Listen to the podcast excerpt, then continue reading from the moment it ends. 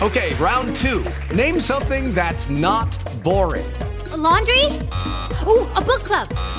Computer solitaire, huh? Ah, oh, sorry, we were looking for Chumba Casino. That's right. ChumbaCasino.com has over 100 casino style games. Join today and play for free for your chance to redeem some serious prizes. ChumbaCasino.com. No purchase necessary. Full prohibited by law. 18 plus terms and conditions apply. See website for details. With the Lucky Land slots, you can get lucky just about anywhere. This is your captain speaking. Uh, we've got clear runway and the weather's fine, but we're just going to circle up here a while and uh, get lucky. No, no, nothing like that. It's just these cash prizes add up quick. So I suggest you sit back, keep your tray table upright, and start getting lucky. Play for free at LuckyLandSlots.com. Are you feeling lucky? No purchase necessary. Void where prohibited by law. 18 plus terms and conditions apply. See website for details. Lucky Land Casino asking people what's the weirdest place you've gotten lucky? Lucky? In line at the deli, I guess? Aha, in my dentist's office. More than once, actually. Do I have to say? Yes, you do. In the car before my kids' PTA meeting. Really? Yes. Excuse me, what's the weirdest place you've gotten lucky? I never win and tell. Well, there you have it. You can get lucky anywhere playing at LuckyLandSlots.com. Play for free right now. Are you feeling lucky? No purchase necessary. Void where prohibited by law. 18 plus. Terms and conditions apply. See website for details. Hmm? Ah! Hmm.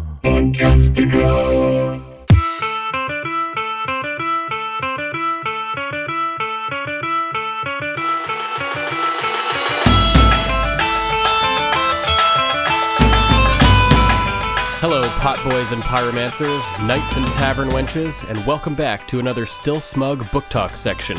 This week covering Season 6, Episode 8, entitled No One. It's me, your host, Sir Duncan the Fearsome, Lord of Castle Sterling and bearer of the Valyrian Steel Greatsword, Dark Warrior.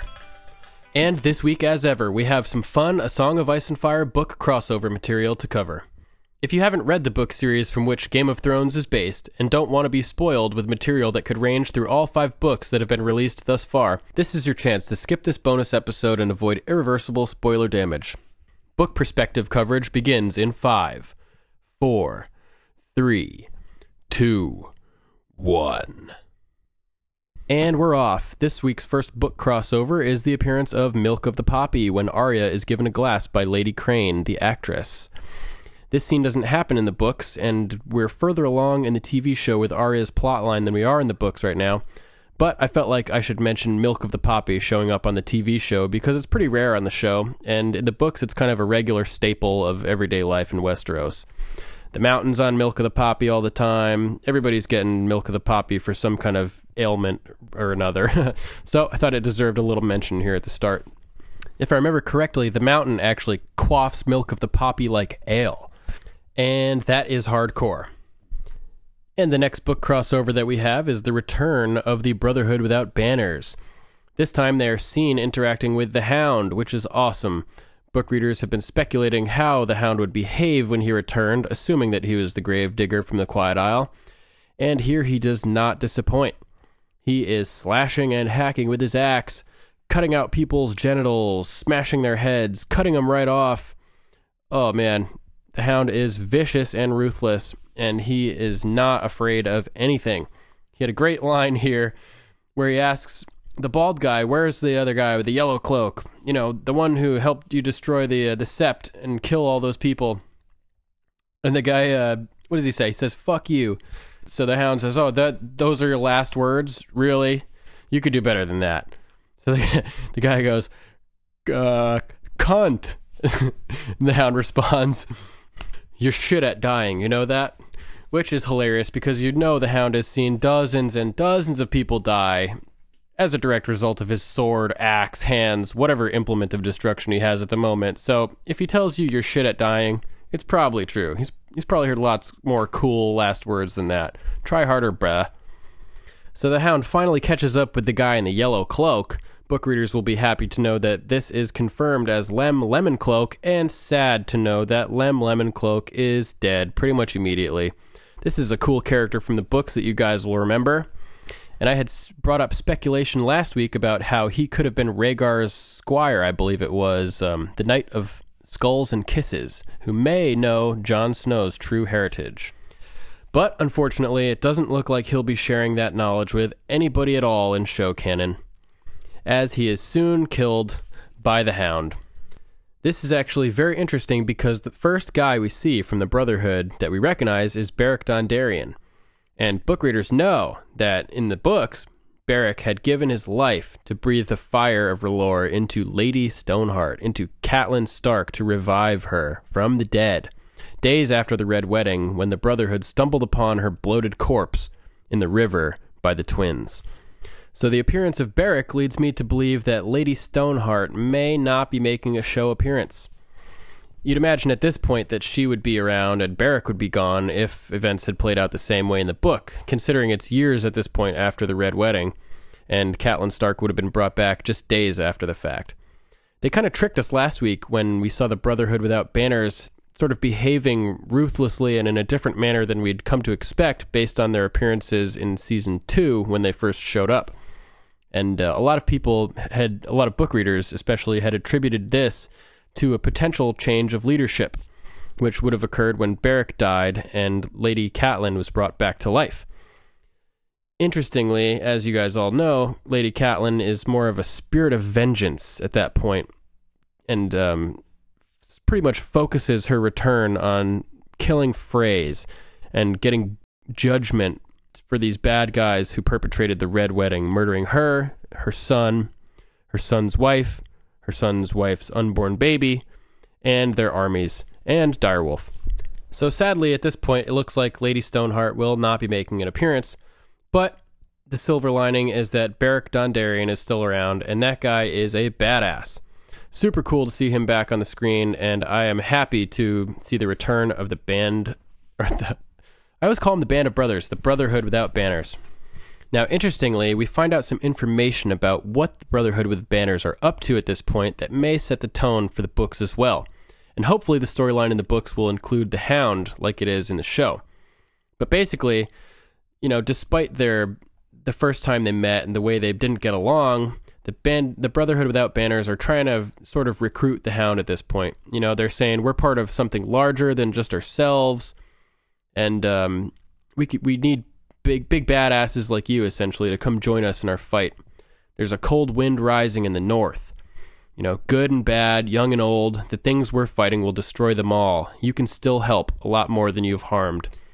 Now, if you remember in my Still Smug exclusive Book Talk bonus episode that was released last week, I mentioned a few different ways that people had speculated about Jon Snow being revived up at the wall. And if the Brotherhood without banners on the show are going to be headed north to fight in the battle against the Whites and White Walkers, that could indicate that in the books they're going to be heading north as well. Except what's the main difference in the books? Instead of Beric leading them, they still have Lady Stoneheart leading them in the books. So, if they're going north, maybe bringing the Hound with them, that opens up the door for Catelyn Stark or Lady Stoneheart to potentially sacrifice her own life to bring back Jon, who has been recently murdered at the wall. I would find this to be a very compelling storyline, re- like simultaneously a redemption for Lady Catelyn for treating Jon so badly after she realizes who he really is, the true heir to the Iron Throne after Rhaegar and Aerys, and um, it would be a satisfying conclusion to the Lady Stoneheart arc, I believe resurrecting Jon Snow as, as Azor Ahai and ending Catelyn Stark once and for all. And based on the way that Sandor is reacting at the end of the scene there before it cuts, I would not be surprised if he ends up joining the Brotherhood without banners, which would be awesome. It'd be great to see him fighting side by side with those guys. And can you imagine the Hound taking on a White Walker? Or a group of like 10 whites with a flaming sword or a you know some some type of epic weapon. and not only that, going north may offer the Hound opportunities beyond a fresh start, fighting for good, and a clean slate. Sansa Stark is north, and the Hound has had previous interactions with Sansa to quite an extent. Book readers are familiar with the people who ship Sansa and the Hound as a couple, potential pair, and they've had quite a number of romantic interactions in the past that would lead this to be a possibility. Sandor, the Hound, this ruthless guy, has always seemed to have a soft spot for Sansa Stark from the first time they met.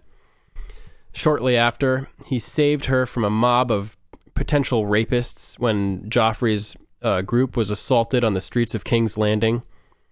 When Sansa was being stripped by Joffrey and the and the, the King's Guard, Tyrion showed up, put an end to it, and it was the Hound that gave her his cloak to cover her naked self up. Aside from that, the Hound has bared his soul to Sansa repeatedly. There was that time when he was walking her back from the King's tourney, or one of the tournaments, and he told her the story of how his brother burned his face. And after the Battle of Blackwater Bay, which resulted in Sandor becoming an even more broken man after being exposed to the flames of wildfire, which left him traumatized and, you know, brought up those memories from being burned as a child, just ripping open those scars, all all brand new and fresh. Where did he end up? He ended up waiting in Sansa Stark's bedchambers. And when she showed up, he offered to rescue her and sweep her away out of the city and bring her to safety. She turned him down, but he ended she ended up singing him a little song and um, he went on his way, leaving his bloody Kingsguard cloak behind for her. This is actually a fascinating scene which contains material that people may not have realized on a simple read through. It seems that in that scene, Sansa may have actually cast a spell on Sandor inadvertently, which she did by singing him that prayer. For once, a prayer in the name of Seven seems to have actually come true to some degree in A Song of Ice and Fire. Now, if you go by the Gravedigger theory, it seems that Sandor's rage may have actually been calmed to some degree following his interaction with Sansa in that scene. He ended up being let go by the Brotherhood Without Banners, who deemed that R'hllor had more use for him. He survived his encounter with Arya after being bitten by Biter, and now he seems to have found peace at the Quiet Isle with the Brotherhood of monks that are uh, stationed there. And even on the show, he's not quite as venom filled as he was previously. He even said on the on the episode that there was a day where I would have killed all seven of you brothers, you know, to to get to these three hanging on by the ropes there. Um, Thoros of Myr had a funny reply where he said, "You're getting old, Sandor," which was pretty cool. But I want to go into a little bit more detail about this this prayer that Sansa said to San, to Sandor and the effects that it may have had considering Sandor may be on his way north to meet up with Sansa again, I think this is pretty significant, and so my first reading tonight will be the passage from Sansa's bedchambers. So here we go. The blood masked the worst of his scars, but his eyes were white and wide and terrifying. The burnt corner of his mouth twitched and twitched again. Sansa could smell him, a stink of sweat and sour wine and stale vomit and over it all the reek of blood, blood, blood. I could keep you safe, he rasped. They're all afraid of me. No one would hurt you again, or I'd kill them. He yanked her closer, and for a moment she thought he meant to kiss her. He was too strong to fight. She closed her eyes, wanting it to be over, but nothing happened. Still can't bear to look, can you? She heard him say. He gave her arm a hard wrench, pulling her around and shoving her down onto the bed. I'll have that song. Florian and Jonquil, you said. His dagger was out, poised at her throat. Sing, little bird. Sing for your little life. Her throat was dry and tight with fear. Every song she had ever known had fled from her mind. Please don't kill me, she wanted to scream. Please don't. She could feel him twisting the point, pushing it into her throat, and she almost closed her eyes again, but then she remembered. It was not the song of Florian and Jonquil, but it was a song. Her voice sounded small and thin and tremulous in her ears. Gentle Mother, font of mercy, save our sons from war, we pray. Stay the swords and stay the arrows, let them know a better day. Gentle Mother, strength of women, help our daughters through this fray. Soothe the wrath and tame the fury, teach us all a kinder way. She had forgotten the other verses. When her voice trailed off, she feared he might kill her, but after a moment the hound took the blade from her throat, never speaking. Some instinct made her lift her hand and cup his cheek with her fingers. The room was too dark for her to see him, but she could feel the stickiness of the blood and a wetness that was not blood. Little bird, he said once more, his voice raw and harsh as steel on stone. Then he rose from the bed. Sansa heard cloth ripping, followed by the softer sound of retreating footsteps. When she crawled out of bed, long moments later, she was alone. She found his cloak on the floor, twisted up tight, the white wool stained by blood and fire. So, as you can see, there's some elements of romance here occurring between Sansa and the Hound at various different occasions. I think it will be great to see them back together on screen, and can't wait to see what happens between these two. Okay, let's move along. Next book crossover that we have isn't quite a crossover, but it's more of a situation that can be analyzed from a book perspective that may relate to a book crossover.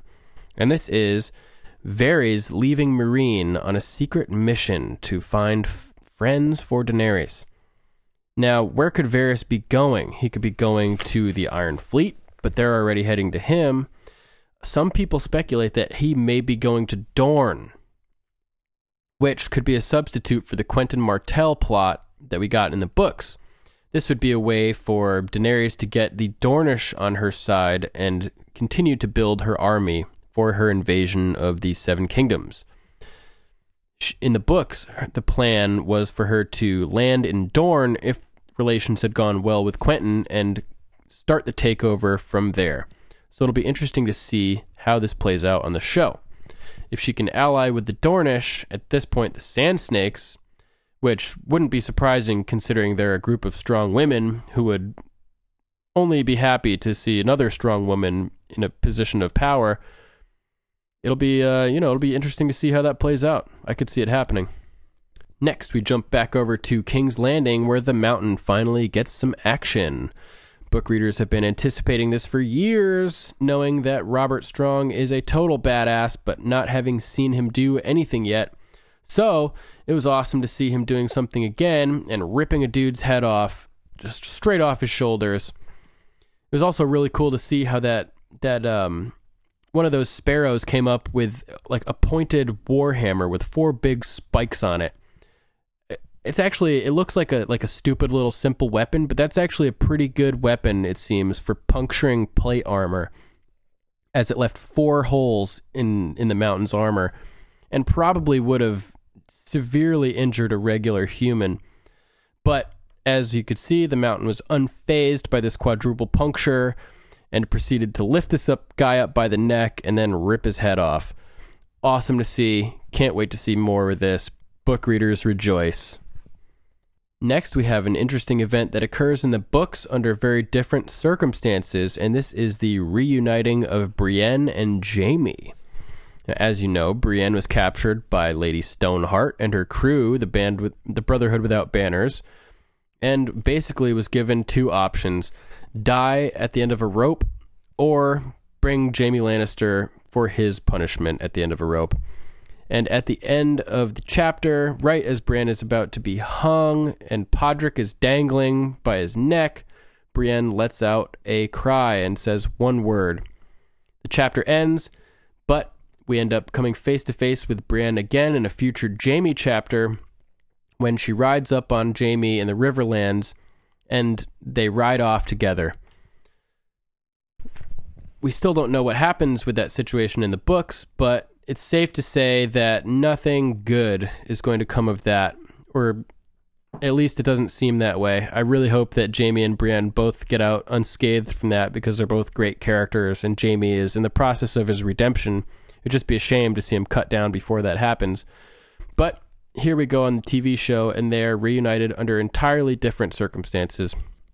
Instead of being sent by Catelyn Stark, this time Brienne is sent by her daughter, Sansa, and she is not sent to find Jaime. She's sent to Riverrun to recruit the Blackfish and the Tully army, but she stumbles upon Jaime and uses it to her advantage in this situation Interestingly, we find out in this scene that Jaime never expected Brienne to find Sansa, or so he says. He assumed that she was already dead at that point. they go on to get in a little bit of an argument, and Jaime says, you know, we shouldn't argue about politics. These two have a great dynamic, and you can tell they both really care about each other. And you never see Jaime being this compassionate with with anybody really. So it's it's just heartbreaking to see them together, but on different sides of this battle. Brienne holds out Oathkeeper and offers it back to Jaime, saying that the mission that he gave it to her for was completed and that she's returning it to him. And Jaime, of course, tells her that Oathkeeper belongs to her and that it will always be hers. This is a very emotional moment. For me, at least, I assume that other people were hit hard by this, but I've heard speculation since then that this could be more of a symbolic encounter as well. That Brienne trying to give Oathkeeper back to Jaime may signify a turning point in Jaime's arc, representing a choice for Jaime to choose keeping oaths and and being an honorable person or breaking oaths and taking a turn away from redemption towards a negative arc in the in like the direction that he would be going with Cersei. I hope that this isn't symbolic of that and that Jaime does end up you know going on a more redemptive path but shortly after that he is threatening to fling babies over Riverrun with a trebuchet so we'll see how that goes but I'll get more into that in a little bit so this was nice as people have been long anticipating the reconnection of Jaime and Brienne but it really only gets more heartbreaking from here Brienne stops on her way out of Jaime's tent and basically says, Listen, if I can't convince the Blackfish to ride north and you're forced to attack, honor compels me to fight on the side of Sansa's kin. This means that I will be fighting against you. And you can see a sort of twitch in Jaime's face at this moment where his his you know his strong exterior facade cracks and you can see he's really torn by this really brutal scene. He tells her, you know, I understand. Let's let's hope it doesn't come to that. And I really hope it doesn't come to that because I like these characters a lot and it would just be so sad to see them torn apart or to see Brienne kill Jaime or something like that. It would just be horrible. So I really hope that nothing like that ends up happening. I know Tormund Giantsbane is in the picture now, who likes Brienne, which seems to have been added to the story to make up for the fact that Jaime is still go- going gaga over Cersei, which is very different in the books at this point. But I still like Jaime and Brienne, and I would be happy if something positive happened with, with them. Like if Brienne ended up being a positive influence to, on Jaime, whereas Cersei is a negative influence, and Jaime ends up choosing good over evil um, because of the influence that Bri- Brienne had on him. Jaime may have turned down Oathkeeper in this instance, but I'm hoping that, that that does not also mean that he's chosen a path of dishonor. He's still got a lot that he can do in terms of of good in this world, and hopefully soon he'll have some opportunities to really do it. But of course, that's cast into doubt almost immediately as he goes to meet with Edmure Tully. This is another great crossover from the books that many of you will remember. His famous trebuchet or trebuchet speech that he gives to Edmure, threatening the, the life of his child if he doesn't decide to surrender Riverrun to the Lannister forces. I really liked this scene on the show, and it had some interesting dialogue that was show unique, but um, also brought in some really good references from the books. I, f- I thought it was pretty potent. You know, Edmure asks Jaime like, really, I want to know how do you live with yourself? Everyone has to, you know, believe that they're decent, don't we? When, when to sleep at night, how do you tell yourself you're decent after everything you've that you've done? And you, again, you can see Jaime's strong facade crack for a moment as he's torn, you know, between good and evil, between honor and dishonor, remembering his horrible past and considering the options for his future what what will he do from here? Will he choose a path of honor? Will he choose a path of destruction and violence? Jaime brings up Catelyn, Edmure's sister, and compares her to Cersei, interestingly. You know, they both were strong females who would do anything to protect their babies, including, he says, start wars, burn cities to ash, and free their worst enemies. As you know, Catelyn freed her worst enemy, Jaime, who pushed her son from a window on the off chance that this oathbreaker, Kingslayer, may, just may, choose honor for once and return her daughters to her, Arya and Sansa, who were supposedly being held captive in King's Landing. Unfortunately, Jaime couldn't do that, but he did the best he could, which included outfitting Brienne for the task and sending her on the mission. I thought it was a great little um, line that he threw in there also. He says, you know, they'll do anything to protect their babies, start wars, burn cities to ash, free their worst enemies. The things we do for love, he said, which, as you remember, was the exact sentence he used before he threw Bran out the window, or pushed him out the window, back in the pilot episode. Keen observers may have been noticing that Jaime was angling at something by bringing up, you know, the things that people will do to save their children. He mentions to Edmure that he has a son whom he hasn't seen yet, and a wife as well who he hasn't seen since his wedding. He says, you know, you two should be together. But that's only going to happen if you if you surrender Riverrun. I'm going to I'm going to let you go and you're going to go back to the Blackfish and you're going to enter that castle and you're going to surrender it. Otherwise, I'm going to send for your wife, send for your kid, and I'm going to send your son flying over the walls of Riverrun with a trebuchet if you refuse to surrender the castle. And one thing I found really cool about this scene is that as Jaime's delivering this monologue to Edmure, threatening his child if he refuses to give up his castle, his his face is shrouded half in darkness, half perfectly lit, half perfectly dark. And to me, this represents the dichotomy of Jaime's his his his mental position. He's in a position where he has to choose between light and dark. He can be honorable or dishonorable and he's caught right in the middle. So it's a good thing that Edmure decides to obey and surrender Riverrun because I don't think Jaime wants to have to go down that dark path. At his soul, I think, at his core, I think he's a good guy and he wants to be honorable and do the right thing. And he doesn't like being in this type of position, I don't think.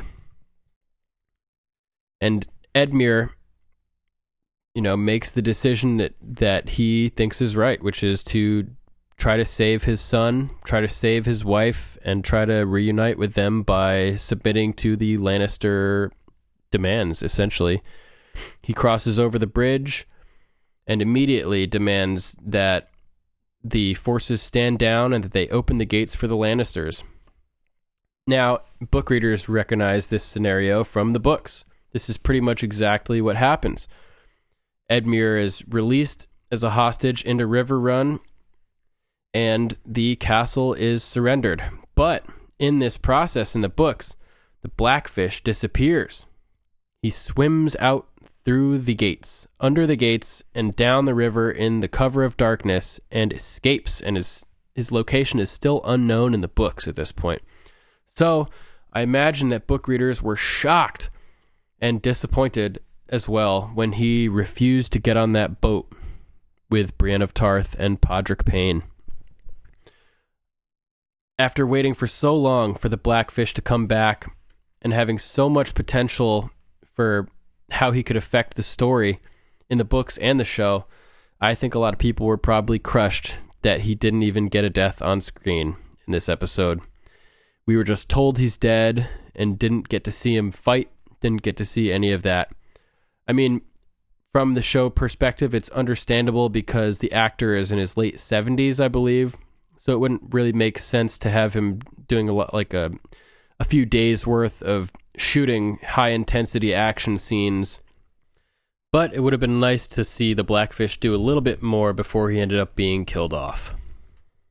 And next, I would like to read another passage from the book. This time, I'll be reading Jaime's Trebuchet passage. So, just to set the scene, he is sending for Edmure Tully, current captive of the Freys, and he is planning on bringing him across the bridge to Riverrun to free him in exchange for certain terms.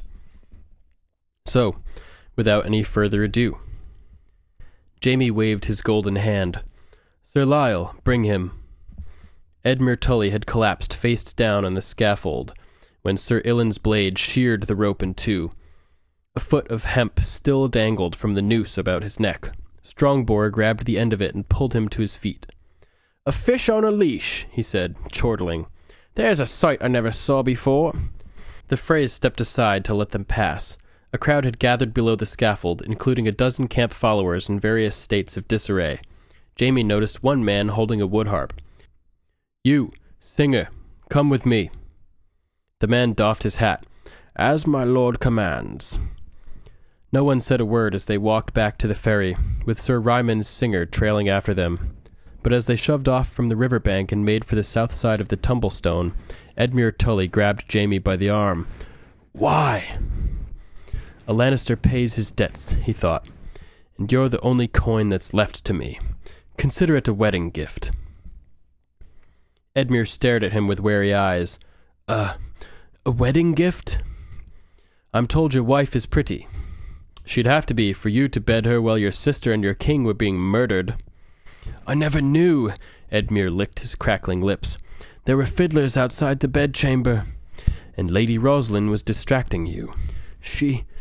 They made her do it. Lord Walder and the rest. Roslyn never wanted. She.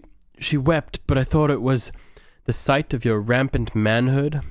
Ay, that would make any woman weep, I'm sure. She's carrying my child. No, Jaime thought. That's your death she has growing in her belly. Back at his pavilion, he dismissed Strongboar and Sir Ilyn, but not the singer. I may have need of the song shortly, he told the man. Lew, heat some bath water for my guest. Pia, find some, him some clean clothing. Nothing with lions on it, if you please. Peck, wine for Lord Tully. Are you hungry, my lord? Edmure nodded, but his eyes were still suspicious. Jaime settled on a stool while Tully had his bath. The filth came off in grey clouds. Once you've eaten, my men will escort you to Riverrun. What happens after that is up to you. What do you mean? Your uncle is an old man. Valiant, yes. But the best part of his life is done. He has no bride to grieve for him, no children to defend. A good death is all the Blackfish can hope for. But you have years remaining, Edmure, and you are the rightful lord of House Tully, not him. Your uncle serves at your pleasure. The fate of Riverrun is in your hands. Edmure stared. The fate of Riverrun? Yield the castle, and no one dies. Your small folk may go in peace or stay to serve Lord Emmon. Sir Brynden will be allowed to take the Black, along with as many of the garrison as choose to join him. You as well, if the wall appeals to you. Or you may go to Casterly Rock as my captive and enjoy all the comforts and courtesy that befits a hostage of your rank. I'll send your wife to join you, if you like. If your child is a boy, he will serve House Lannister as a page and a squire, and when he earns his knighthood, will bestow some lands upon him. Should Rosalind give you a daughter, I'll see her well dowered when she's old enough to wed. You yourself may even be granted parole once the war is done. All you need to do is yield the castle. Edmure raised his hands from the tub and watched the water run between his fingers. And if I will not yield? Must you make me say the words? Pia was standing by the flap of the tent with her arms full of clothes. His squires were listening as well, and the singer. Let them hear, Jaime thought. Let the world hear. It makes no matter. He forced himself to smile. You've seen our numbers, Edmure. You've seen the ladders, the towers, the trebuchets, the rams. If I speak the command, my cuz will bridge your moat and break your gate. Hundreds will die, most of them your own. Your former bannermen will make up the first wave of attackers, so you'll start your day by killing the fathers and brothers of the men who died for you at the Twins. The second wave will be Freys. I have no lack of those. My Westermen will follow when your archers are short of arrows and your knights are so weary they can hardly lift their blades. When the castle falls, All those inside will be put to the sword. Your herds will be butchered. Your god's wood will be felled. Your keeps and towers will burn. I'll pull your walls down and divert the tumblestone over the ruins. By the time I'm done, no man will ever know that a castle once stood here. Jaime got to his feet. Your wife may whelp before that. You'll want your child, I expect. I'll send him to you when he's born. With a trebuchet. Silence followed his speech. Edmure sat in his bath. Pia clutched the clothing to her breasts. The singer tightened a string on his harp. Little Lew hollowed out a loaf of stale bread to make a trencher, pretending that he had not heard. With a trebuchet, Jaime thought. If his aunt had been there, would she still say Tyrion was Tywin's son? Edmure Tully finally found his voice. I could climb out of this tub and kill you where you stand, Kingslayer. You could try. Jaime waited. When Edmure made no move to rise, he said, I'll leave you to enjoy your food. Singer, play for our guest whilst he eats. You know the song, I trust. And that song would be The Rains of Castamere, I'd be willing to bet. So, as you can see, these scenes play out fairly differently in the books and the show, but the same message gets across. Surrender Riverrun, or I will catapult your baby at Riverrun.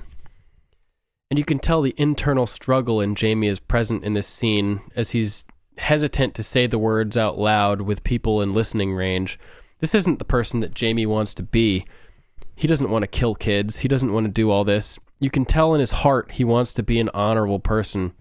He killed King Aerys in the first place out of honor to prevent Aerys from slaughtering King's Landing as a whole and burning the city and all the people in it. What a tough position Jaime's in here. But while we're on the topic of burning the city as a whole and all the people in it, this brings us to Qyburn and Cersei. Another little book crossover we have here. If you make the connection to what Qyburn is hinting at, basically, after this scene where trial by combat is outlawed, which is also another really interesting twist that book readers may not have been expecting, Qyburn says to Cersei that those old rumors that you have told me about, I've investigated them. I've had my little birds look into them. She, when she asks about if they were true, he says, yes, they were. More than true. There's more here than you would have expected. So, what are they talking about? Do you guys have any ideas? I can think of one old rumor that may be at play here, and that would be the rumor of Mad Aerys having stashed wildfire all over the city. If you recall, in the episode after Hodor held the door, as Bran was being dragged away by Meera, there was a flash, a sequence of flashes of memories from the weirwood tree, from memories from the past, visions from the future, all mingled together. We saw the Mad King yelling, "Burn them all!" We saw Jon Snow killing a White Walker. We saw Ned asking, Where's Lyanna? We saw pyromancers filling jars with wildfire, and we saw an explosion of wildfire from some type of chamber. Now, this didn't happen in the past because Jaime killed the pyromancer before he could, the head pyromancer, before he could tell the other pyromancers to light the wildfire. So, this may have been a vision from the future.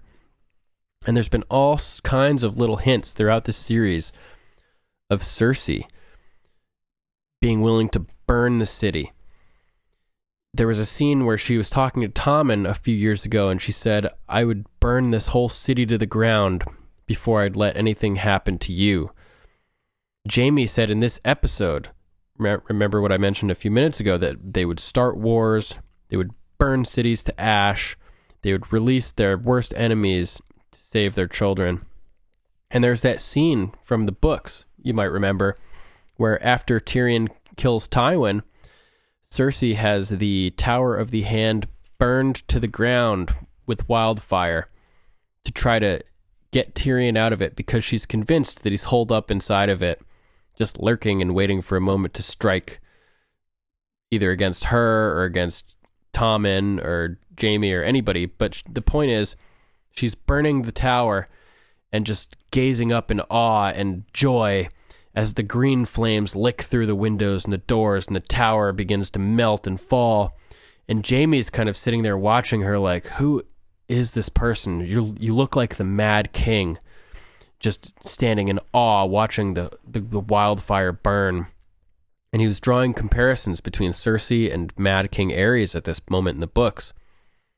So, in this situation on the show, given the fact that we've seen flashes of, of wildfire exploding, given the fact that Jaime says in this episode that Cersei and Catelyn would have burned cities to ash to protect their children, and given these old rumors that Qyburn is mentioning, I think it's likely that Cersei has been investigating these old caches of wildfire supposedly left by the Mad King Aerys, and that she may be plotting to use them in some type of attack. This attack could be a targeted attack on the the Sept of Baelor to try to wipe out the spare the High Sparrow and his his underlings, all the uh, the sparrows throughout the city. She could be, you know, wanting to get revenge on the whole city for jeering at her and throwing shit at her and spitting on her and throwing semen and pee and all this nasty stuff at her and calling her names and flashing their dicks at her and all this stuff when she was doing her shame walk. For all we know, Cersei could be planning to finish what the Mad King started and burn King's Landing to the ground, including everybody in it. Now, this would put Jaime in a very awkward position. Just imagine this. I mean, Jaime had sacrificed his honor and his reputation as you know he's one of the most promising knights, the most talented knights in all of Westeros and all of the Planetos, and he gave everything up potentially in that moment when he decided to kill King Aerys to prevent him from doing this exact thing. So, how would he react if Cersei ended up doing it? The person who he loves the most would end up betraying him in the most awful way imaginable by completing the mission that he sacrificed his reputation to prevent in the first place. If I mean, she could do it to try to save Tommen before he's, you know, put under too much influence by the High Sparrow, or if something happens and the, the prophecy that Maggie the Frog told Cersei ends up coming true and Tommen dies, it could be a retaliation she might say, Oh, I have nothing left to live for. And she might try to set off all that wildfire just to punish all those people who mistreated her, who let this happen to her and to her son, to burn those those worthless King Landing small folk that laughed at her, made fun of her, and threw things at her when she was walking naked through the city, and to eradicate all those dirty sparrows coming in here and taking control of the city. So if that happens, then what about the last part of Maggie the Frog's prophecy? What about the Valonqar, the little brother who would wrap his hands around Cersei's throat and squeeze the life out of her? She thought this whole time that it would be Tyrion. But let's think of some other little brothers. Jaime is technically her little brother as well. He's what, two minutes younger than Cersei, who came out first from the womb? If Cersei did this and set fire to King's Landing with wildfire, I would not see it out of the realm of possibility that Jaime kills her in retaliation. Maybe strangling her with a golden hand, the way that Tyrion's golden hand necklace strangled Shae, who he loved but killed. Jaime could mirror that by murdering Cersei, who he loves, with his golden hand. The show likes to do things in twos weddings, deaths, all kinds of mirroring events, so this would not be out of the realm of possibility and would be fascinating to see unfold. You know, the person who Cersei is most scared of for the longest time here, Tyrion, may not be the person she needed to fear this whole time at all. And her actions may have created the self fulfilling prophecy that um, was originally predicted by Maggie the Frog, the Woods Witch. So this is a big, big freaking mess, and who knows what's going to happen. I don't think the Faith is going to end up killing Cersei. Something's going to happen before that, and it's going to be somebody who has more of a stake in the situation that t- ends up taking out Cersei. Because Cersei's not, she's not going to make it to the end of this thing, to the, this this song of Ice and Fire. There's no way. I'd be very surprised. But um, I mean, who knows? Does Jaime kill Cersei in the end? Is the Valonqar Jaime himself, who Cersei would never even think to fear? That would be an ironic twist of fate. And I mentioned it briefly, but it's worth mentioning quickly again that yes, trial by combat has now been outlawed in Westeros as a whole. Now, this is interesting because I had suspected for a while that the High Sparrow would do something to undermine Cersei's trial by combat. I didn't know if it would be to disqualify the Mountain as a candidate because he is an undead abomination. That's kind of what I had been leaning towards that he would be removed from the King's Guard and locked up, or, you know, they would try to do this at least. But turns out like the High Sparrow has gone a step further. Oh, I also had, you know, speculated or I'd heard speculation um, that the High Sparrow would, instead of doing a normal trial by combat, he would initiate a trial by trial of by seven, like um, in the Duncan Egg novels, where instead of a traditional trial by combat, it's more of an old school multi-man combat, like a team combat that involves seven representatives for each side of the uh, the quarrel, the defendant and the plaintiff. Essentially, so each each team consists of seven people who battle to the death, and the survivors are the winner of the trial of seven. So that would have been another interesting possibility, but that would have been big, you know, in terms of budget for the show. So, looks like the High Sparrow has gone another way and convinced Tommen to outlaw trial by combat entirely. Interestingly, when Tommen said this in his proclamation, he said that after much consideration and prayer, the crown has decided to outlaw trial by combat. That seems to imply that it was his own decision, but I don't think we can really trust Tommen to be making any decisions on his own. It seems like everything that he does is triggered by somebody else, so we can pretty much guarantee that this is the High Sparrow's doing as well. But interesting development, and it'll be interesting to see how it turns out looks like there will not be any Clegane Bowl, at least not in the trial by combat. So, holy shit. Revelations. Now, there's one more thing worth mentioning as um, as Brienne and Pod escape from Riverrun. Jaime's up on the battlements and he sees them rowing away, and he waves his golden hand at them, and they wave back. And I've heard speculation that this may be foreshadowing that one of those two in the boat either Brienne or Podrick may end up being the end of Jaime and killing him. Um, I mean, this is speculated simply because he let them go and didn't try to stop them. And that means that that decision could end up biting him in the ass eventually. So let's be on the watch for that. I really hope that that Brienne doesn't have to kill Jaime. Rather see them fuck than fight like Bronn had talked about in the episode. that was pretty funny. But um, yeah, yeah. I hope that doesn't happen. Don't kill him, Brienne. So that pretty much wraps up the book crossovers for season six, episode eight. No one, and now I have a listener's question to go over with you guys. Bavo says on Facebook, Duncan, do you take requests? Your discussion of the Valyrian steel swords has me wondering where they are now, how they got there, and who has them. Like what happened to Lightbringer? We know Ned Stark's got split into two. Would just love to know where they are as winter is coming and the Night King. So let's talk a little bit about Valyrian steel and Lightbringer.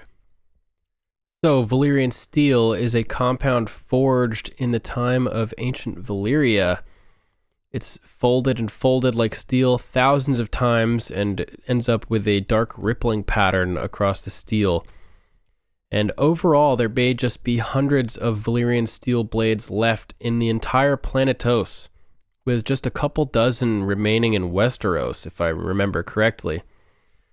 And let's see, I have a list here of Valyrian steel weapons that are known to exist or have existed in recent Westerosi history.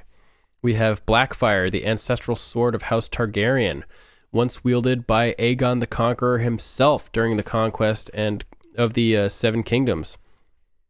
It was passed down generation by generation through the Targaryen kings until I believe Aegon IV, Aegon the Unworthy, gave it to a bastard son of his instead of his trueborn son because he, for political reasons, and the blade ended up being lost during the resulting Blackfyre Rebellion, which was started because of this occurrence, um, giving the sword Blackfyre to a bastard son who then attempted to claim the kingship because he was the holder of the Valyrian steel sword Blackfyre.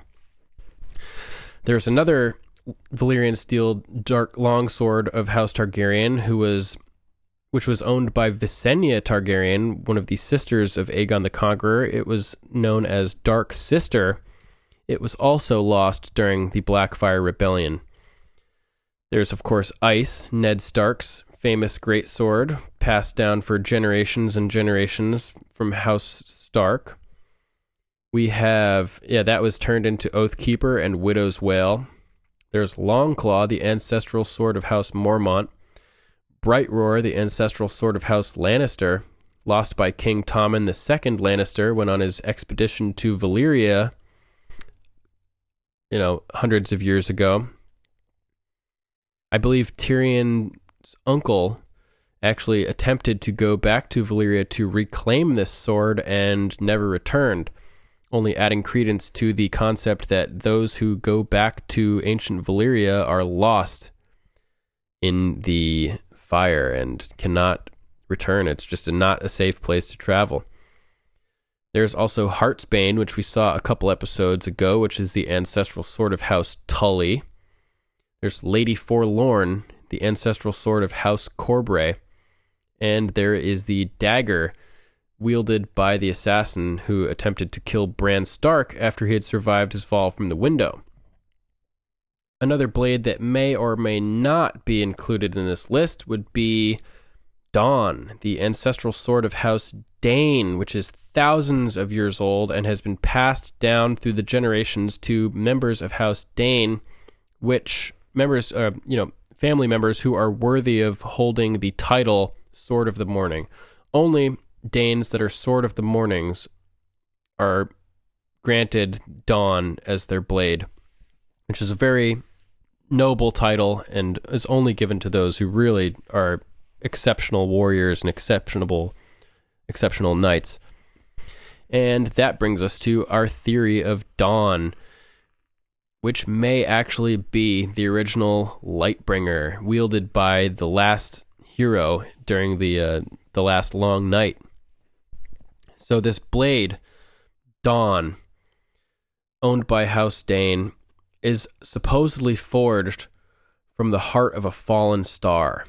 That's important to remember. There are certain other things, including that, which make Dawn a likely candidate for being the original Lightbringer. So I'll read you a couple little passages here about Lightbringer. Darkness lay over the world, and a hero, Azor Ahai, was chosen to fight against it. To fight the darkness, Azor Ahai needed to forge a hero's sword. He labored for thirty days and thirty nights until it was done. However, when he went to temper it in water, the sword broke. He was not one to give up easily, so he started over. The second time, he took fifty days and fifty nights to make the sword, even better than the first. To attempt it this time, he captured a lion and drove the, ho- the sword into its heart. But once more the steel shattered. The third time, with a heavy heart, for he knew beforehand what he must do to finish the blade, he worked for a hundred days and nights until it was finished. This time he called for his wife, Nissa Nissa, and asked her to bare her breast. He drove his sword into her breast, her soul combining with the steel of the sword, creating Lightbringer. There are certain linguistic tells that it seem to indicate dawn potentially being related to the long night and potentially being Lightbringer. For instance, when light is brought at the end of the night, what is that called? It's called the dawn.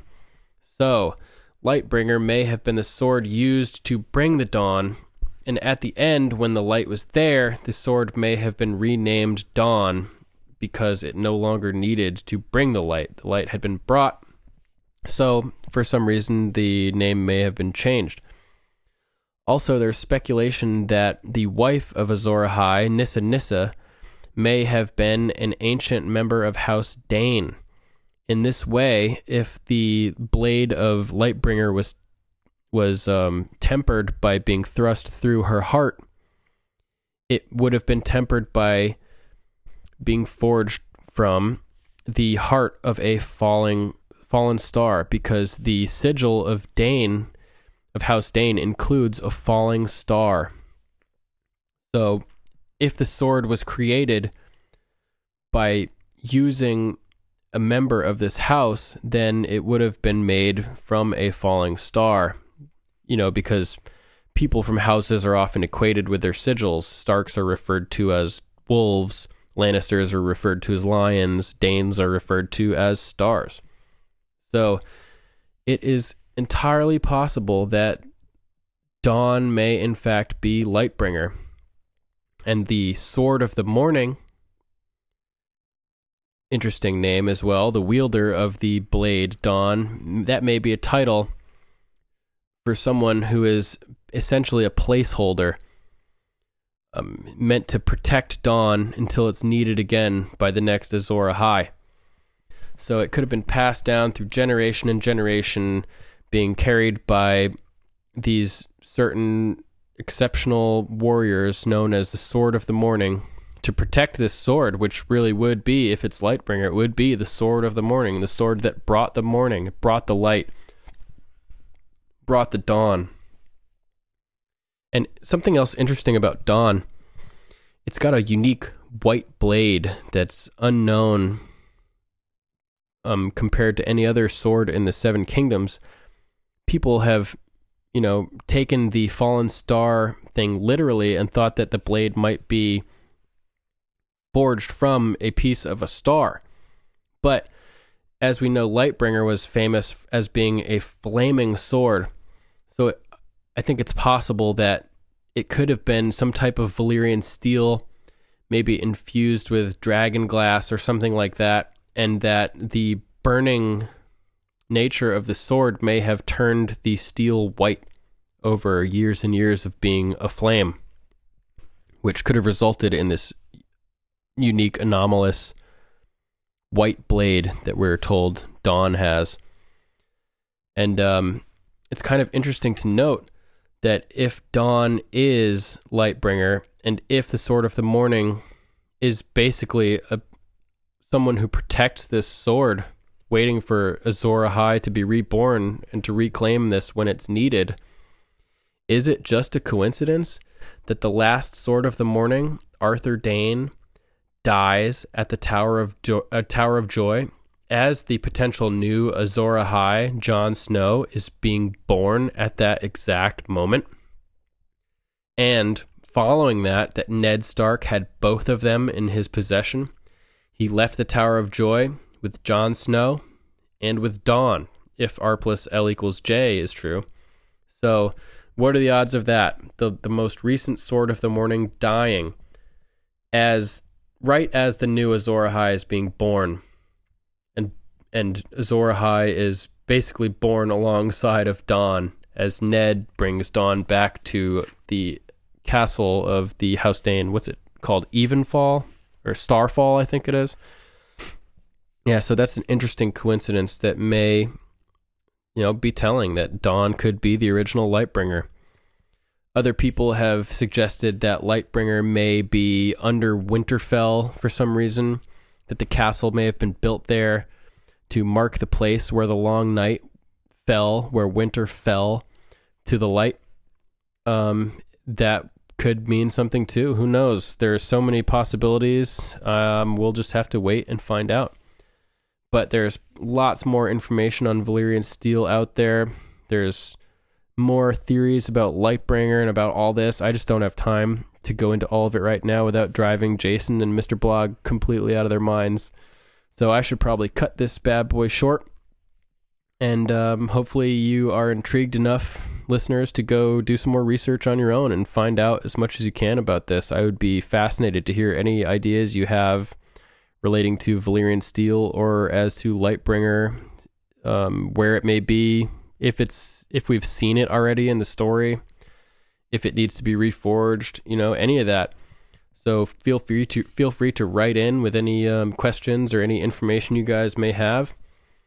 And uh, that pretty much wraps this up.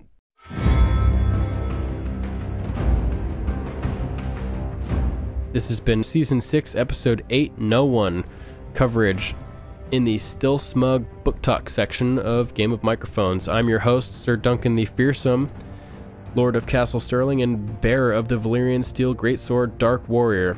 And I hope you guys have a great week.